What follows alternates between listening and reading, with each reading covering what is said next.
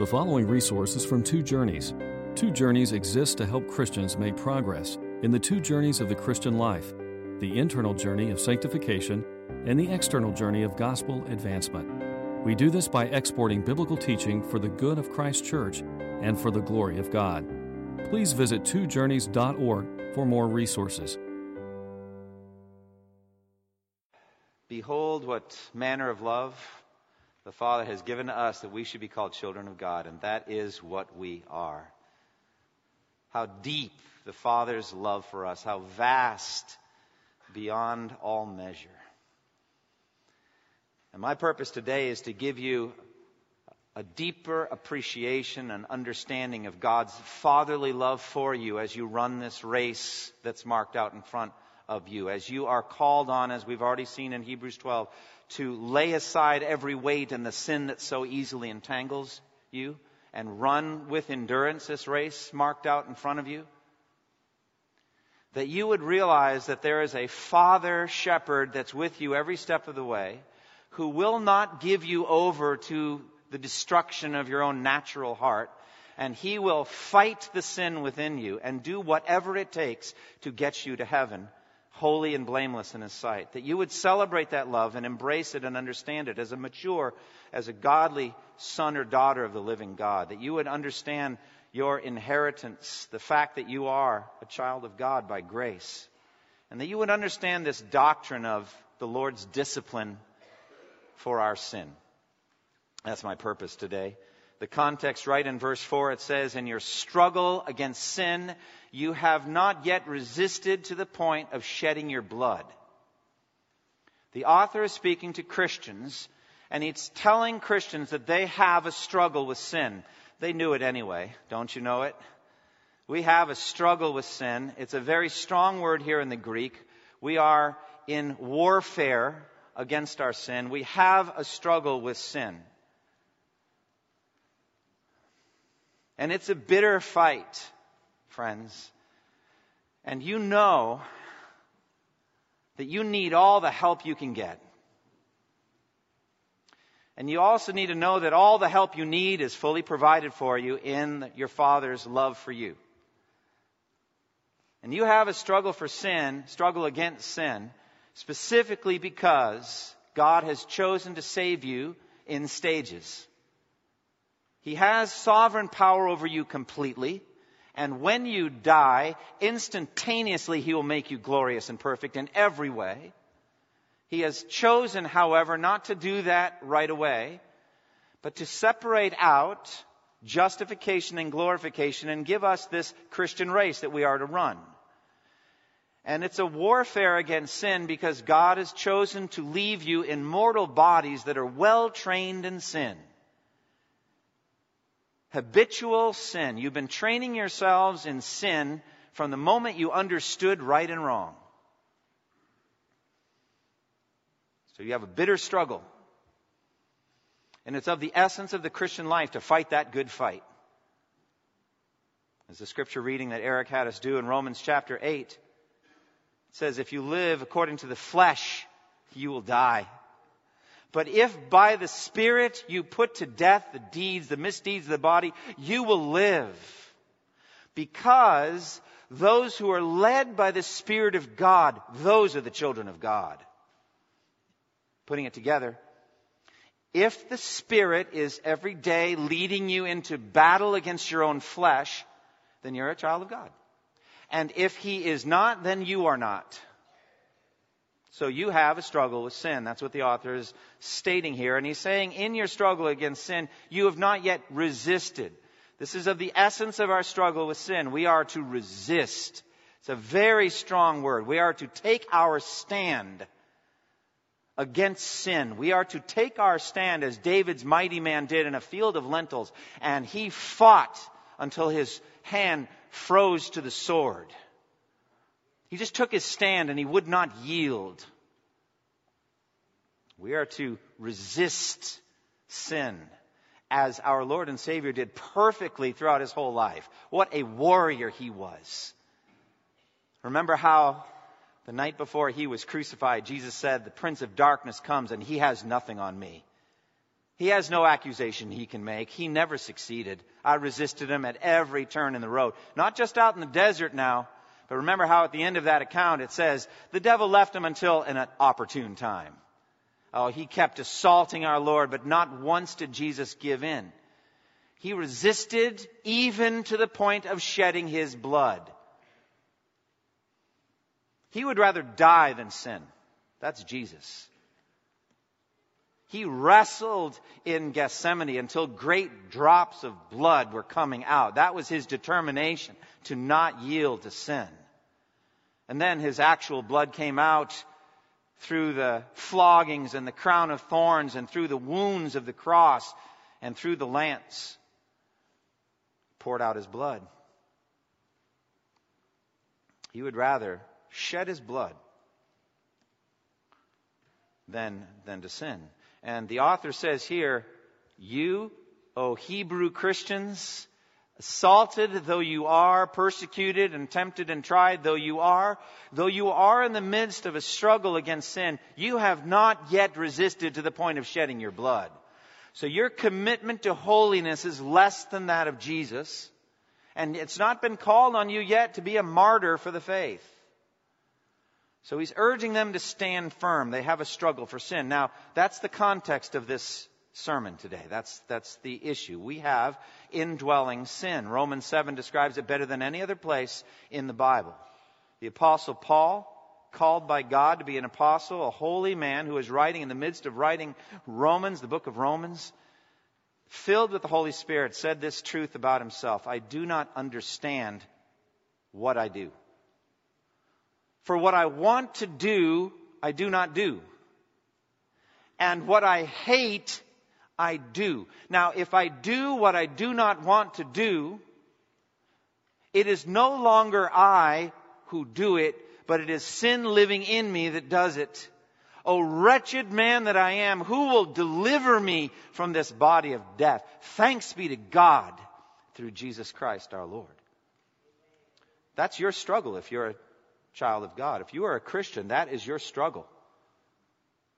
And it's not going to end until you are delivered from the body of death. You're going to have to fight every step of the way. And so this topic, the Lord's discipline, His loving discipline for His children, is essential to you finishing your journey. You must have it. Because without this, you will succumb to sin. You'll lose. And so the Lord must get active. And so this is a passage on on discipline. It's, it's all over the passage. Some passage you have to wonder, what is the uni- unifying theme here? You don't have to wonder with this one. Over and over it mentions, it uses the word again and again. Verse 5 and following, it says, My son, do not make light of the Lord's discipline. And do not lose heart when he rebukes you, because the Lord disciplines those he loves, and he punishes everyone he accepts as a son. Endure hardship as discipline.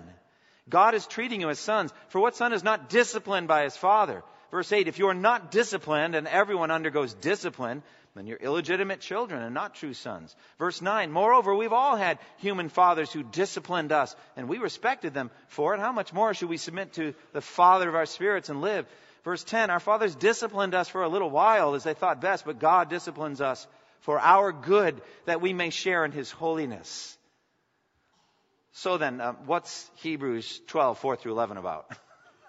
is it really a mystery? This is about the Lord's discipline for his children concerning sin. So, what is it?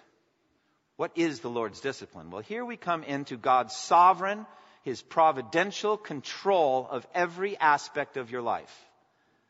God is sovereignly ruling over the universe and controls every aspect of your life.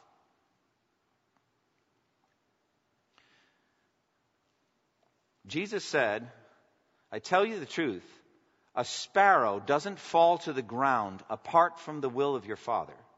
And even the very hairs of your head are all numbered. The book of Proverbs says the lot, the dice, is cast into the lap, but its every decision is from the Lord. God sovereignly controls all things. He rules over all things. And he is ruling actively over all things to bring about for you his ultimate purpose in your life. Romans 8, 28 and 29 teaches that. We know that in all things God works for the good of those who love him, who have been called according to his purpose. For, alright, so what is his purpose? God's sovereignly working, he's orchestrating events, he's in charge of everything, making it all happen. Alright, what's his purpose? For those whom God foreknew, he predestined to be conformed to the image of his son. That's God's purpose for you if you're a child of God. His desire is to conform you to Christ.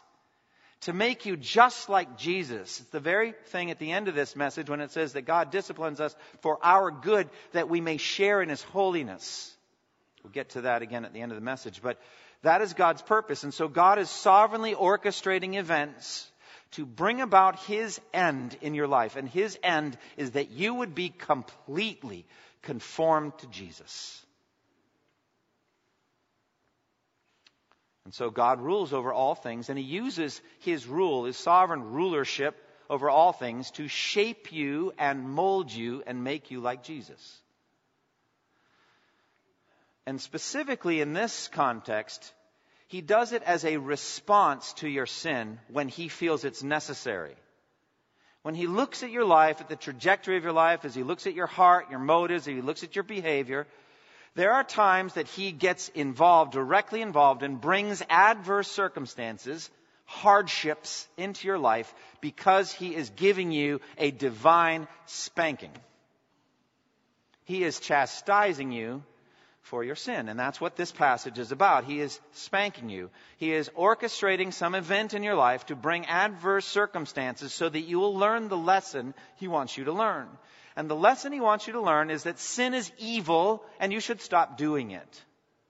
That's the central lesson. He wants you to hate it like he does.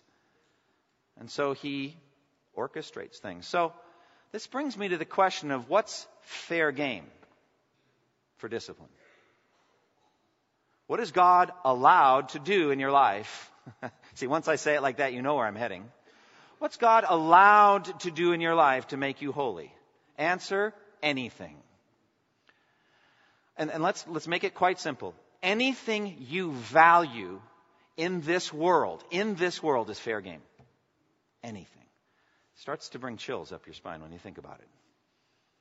One of the outcomes of this message is the fear of the Lord that brings wisdom. I think we should fear the Lord's discipline. If there's anything you value in this world, it's fair game for discipline as God thinks it best. So, what, am I, what do I mean? Let's get specific. Uh, how about your health, your physical health? Yes, it's fair game. When David committed adultery with Bathsheba, Psalm 32 describes his physical maladies. Day and night, your hand was heavy upon me. My strength was sapped as in the heat of summer. God was pressing on David physically. Sickness for him personally. How about the physical health of those you love? Yes, especially if you're in a position of authority or leadership.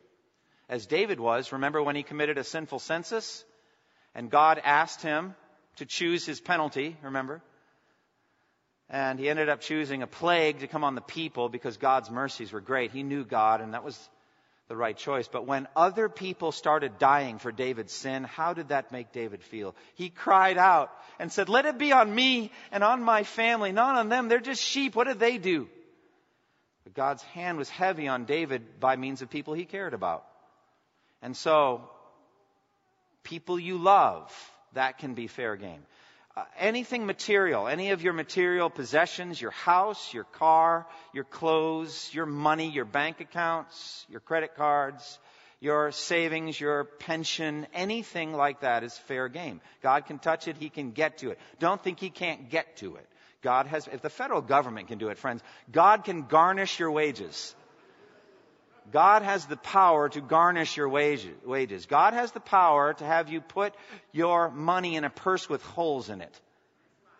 And then all of a sudden you find that you're having to do repairs. Boy, one thing that bothers me as a car owner and as a homeowner is having to pay a lot of money to get back where I was a week ago. You know what I'm, just money for status quo. I don't have any better car. I don't have a better house. I just now have a new well pump. I had a well pump before. I was happy with my well pump. It was fine. Anything is fair game. Anything you may want for the future, any ambition, any, anything you set your hopes on, something you may want to achieve. Maybe you're applying for a job and you have good hopes of getting it, but it doesn't come through. Anything. And, and maybe in some ways the most subtle of all, and I think the most frequent of all, that God may simply just withdraw from your life for a while. He's just not there when you go to pray. And you start sounding like the psalmist in Psalm 13 saying, How long, O Lord, how long must I wrestle with my thoughts? Where are you, O Lord? Where are you? Have you ever felt that? Could it be that you're under discipline for sin at those times? And that God is being far off to cause you to come back to Him and to cry out for Him and to yearn for Him again.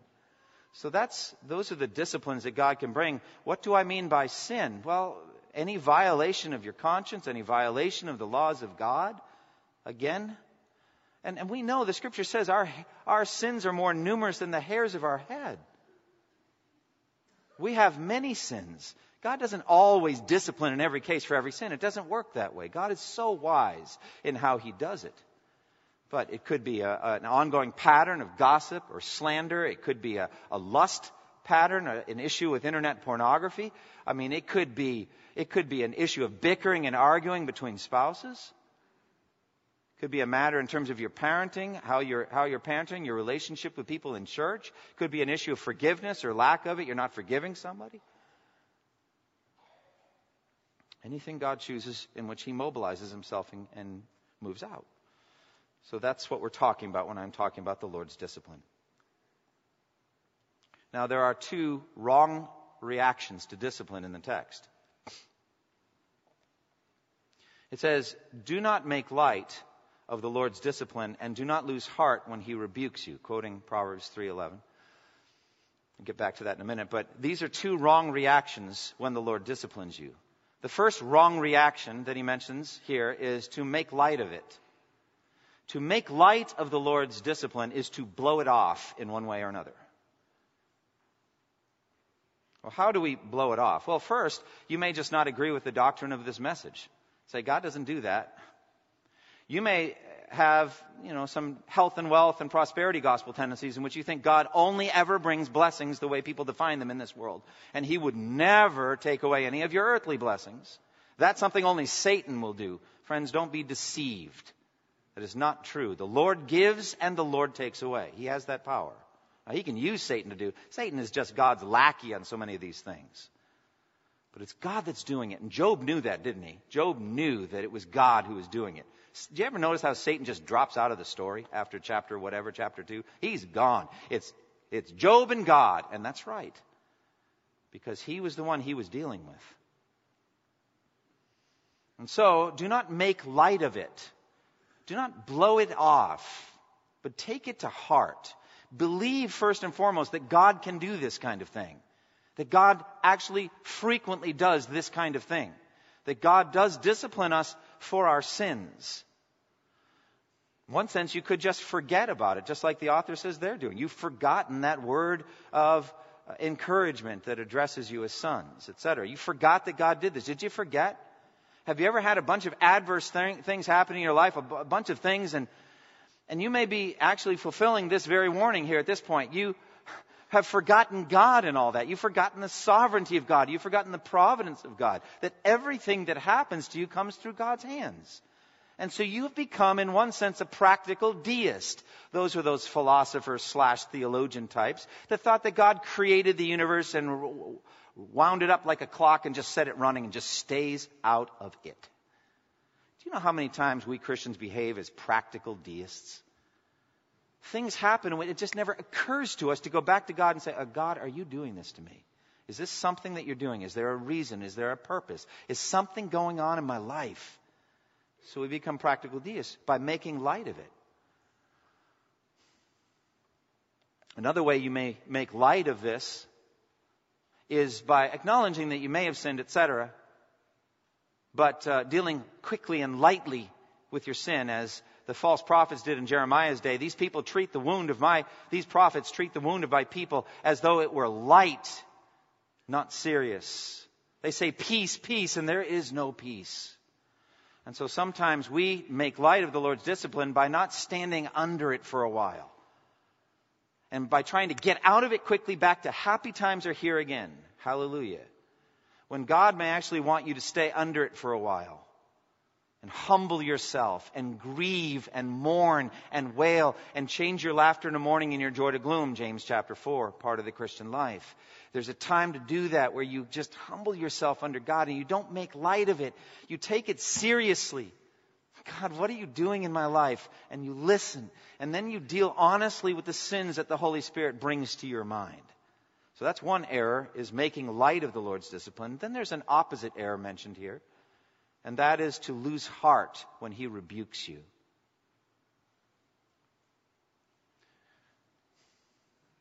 These are different kind of people. The first people are just hard headed, just plowing through it all, or they think they're just having bad luck or a bad day. No, but these people, they know it has to do with God, but they read the wrong thing out of it. They become depressed. They're crushed by it. They lose heart, that's biblical language for become depressed. And as these hard things happen, they don't go back to God appropriately. They just say things like this God has forsaken me. God doesn't love me anymore. If God really loved me, these kinds of things wouldn't be happening to me. And so they get depressed and they get discouraged and their arms grow weak and their knees grow weak and they can't continue in the Christian life and they get crushed and discouraged by it. And they come to the shockingly wrong conclusion based on this text. I can't be a child of God if he's doing this to me. It's exactly the wrong conclusion. But they say it, and they're so depressed. And so that's the opposite error. Two wrong reactions to discipline. At that point, a person has forgotten the doctrine of justification by faith apart from works, has forgotten that all of Christ's righteousness has been imputed to them. They're perfectly righteous in God's sight apart from any works of the law. They've forgotten these things and now they're in the depths of despair and murky, forgetting that they're going to heaven when they die. that they're children of God and that they're more than conquerors. God's just giving them a spanking because of their sin. And it's actually, frankly, a great encouragement. This is the encouragement of discipline. How he says in verse 5, and you have forgotten that word of encouragement that addresses you as sons. You've forgotten that. Oh, how beautiful is that? The whole, whole epistle is called to be in, in Hebrews 13 a word of encouragement, paraklesis. The paraclete is the comforter, the counselor, the, the one called alongside to help. This letter is like that. It comes alongside us and it, and it, it comforts us, it counsels us, it rebukes us, it warns us. All of that's paraklesis. That's what the word means here. And you've forgotten that word of encouragement that addresses you as sons. It speaks to you as sons. And he, then he quotes Proverbs. It's marvelous. It's marvelous. The book of Proverbs is you know, a series of, of brief statements written by, most of them by King Solomon. Much of the form of the language is of a father addressing a son. So you could imagine at the human level, maybe it was Solomon talking to Rehoboam, trying to get him ready for his reign. But it's, it's in the canon, it's in the scripture, and therefore ultimately, as the author does here, he says, you know, this is ultimately about God talking to you, addressing you as sons and daughters of the living God. And, and notice the tense of the verb here. This Proverbs 3:11 is presently addressing you right now as sons. It's talking to you and it's calling you a son. My son. God's speaking to you like that because he loves you. He cherishes you. You're one of his adopted children. And so these hardships that God's bringing into your life, it's not that he doesn't love you, it's that he does love you. That's exactly why he's doing it. It's because of his deep love for you and his knowledge that sin is a deadly poison and it's hurting you and it's destroying your life in many ways and he wants you to be free of it. And he will make you free by his sovereign power when you die, but he wants you to learn to fight now and to stand up and be strong and take up the shield of faith and the sword of the Spirit and learn how to fight and be like Him and hate sin the way He does. He wants to train you.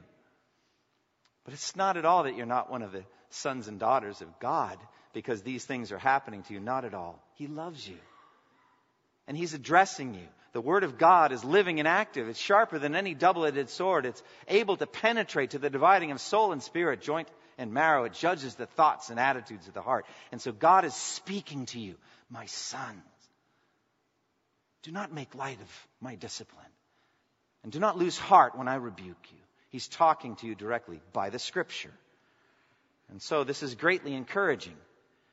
And so he says in verse 6 the Lord disciplines those he loves, and he punishes everyone he accepts as a son. That's a very strong word. It's the same word used in reference to Jesus' scourging. He scourges. So he can bring some very hard, hard things in your life. I was talking to somebody recently and uh, saying there's two statements we commonly make that are, I think, never true. Okay? Isn't that good? The things you come to church to learn. Two things, that, statements you commonly make and they're ne- uh, never true. I think pretty much never true. Okay? Number one, I did the best I could. And number two, I can't take much more of this. God knows how much you can take, and you can take more than this. He is carefully measuring out these disciplines, and He knows what you can take.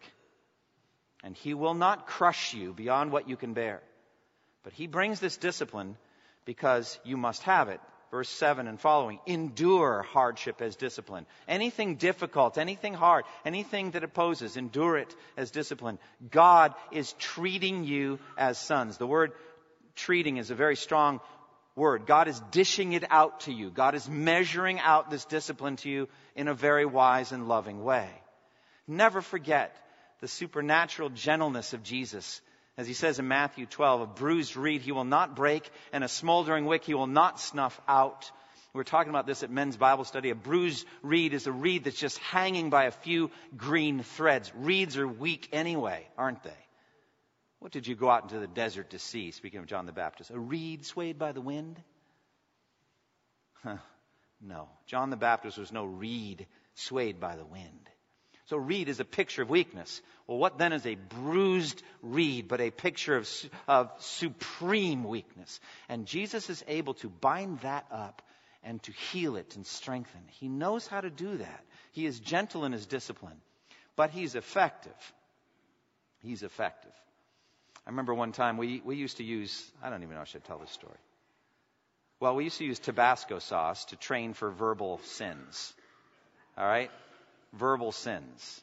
You know what they might be. Not that my kids ever committed any, but actually they kind of have to for this story. But anyway, um, and we were giving them this, and at one point, one of my kids said, um, "Dad,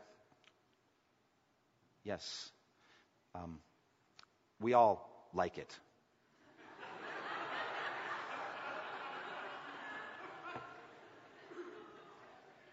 we, we like it. It's it's not effective.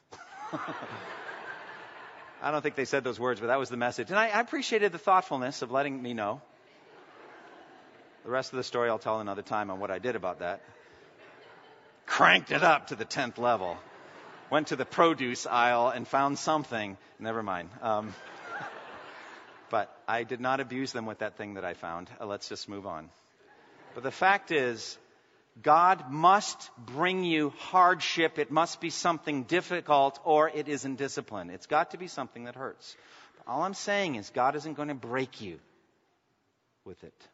And So the Lord disciplines every one of his children. The text says it very plainly. If you are one of God's children, you have been disciplined and you will continue to be disciplined.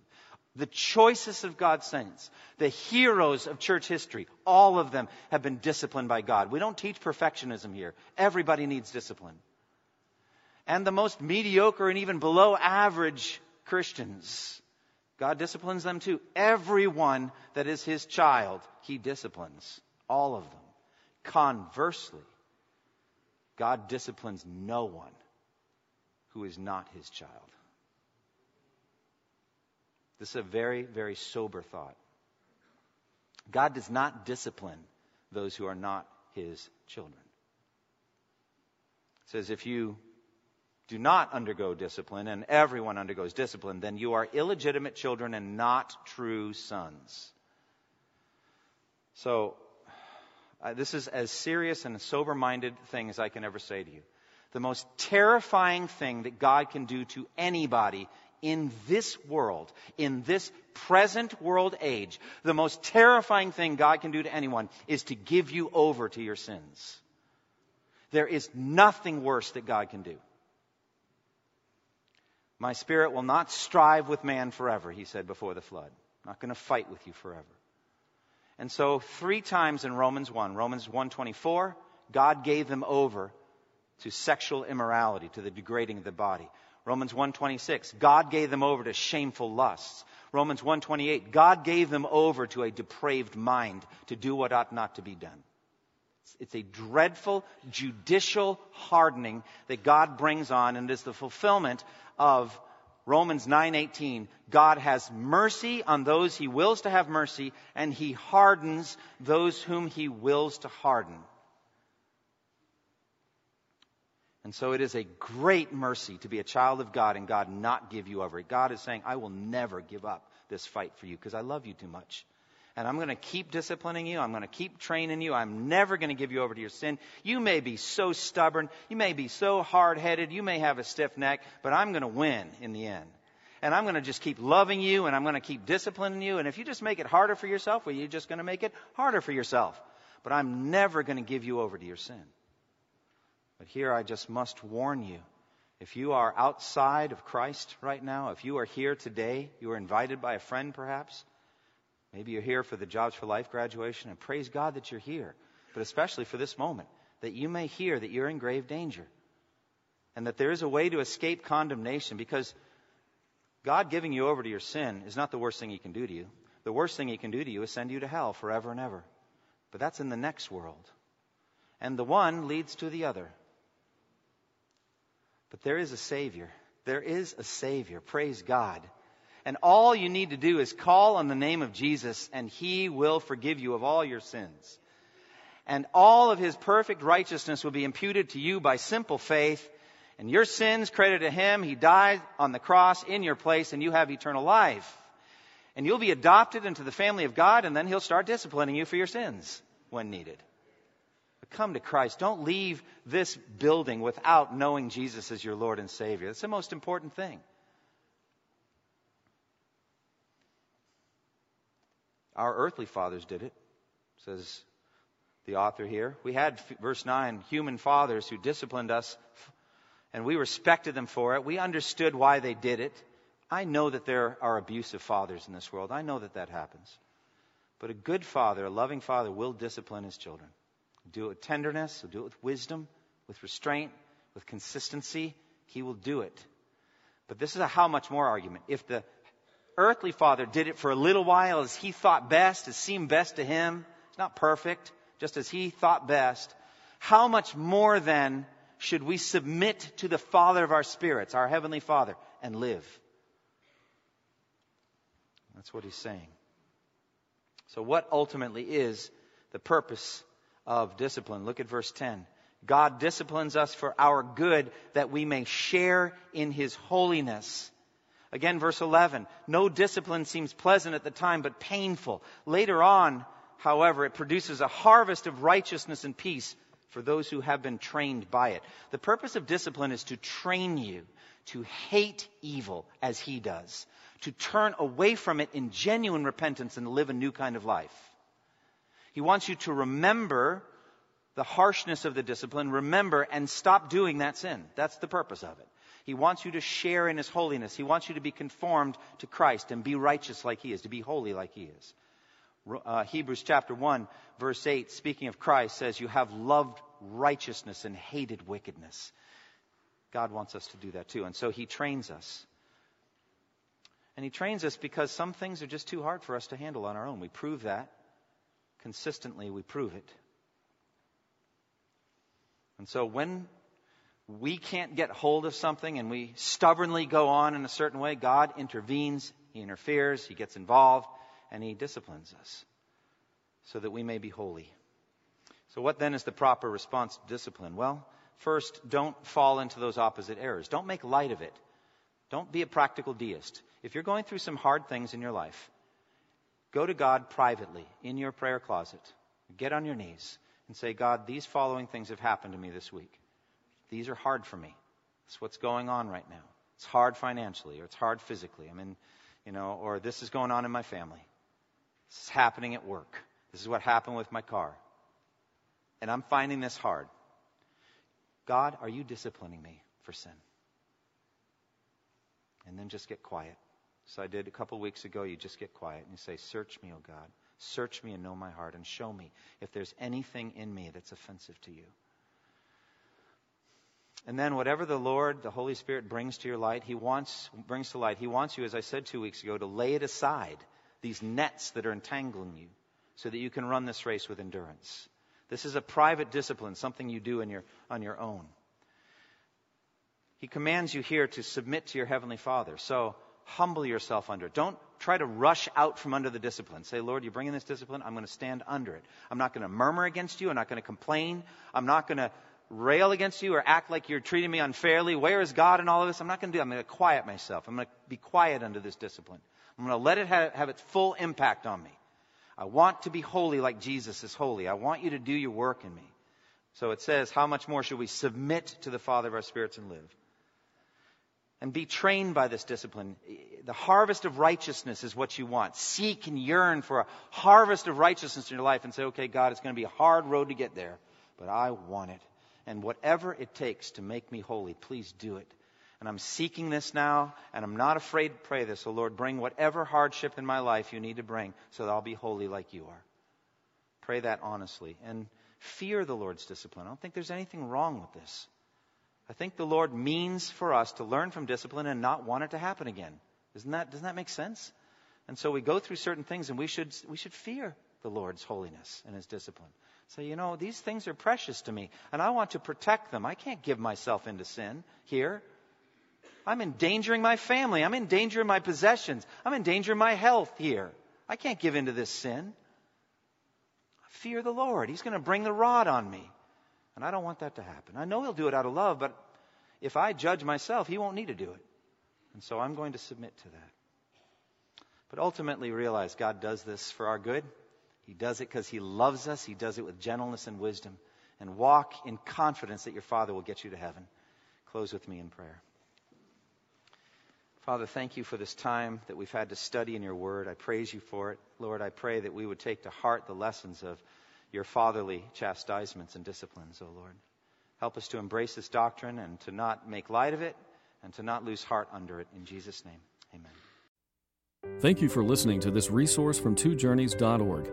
Feel free to use and share this content to spread the knowledge of God and build His kingdom.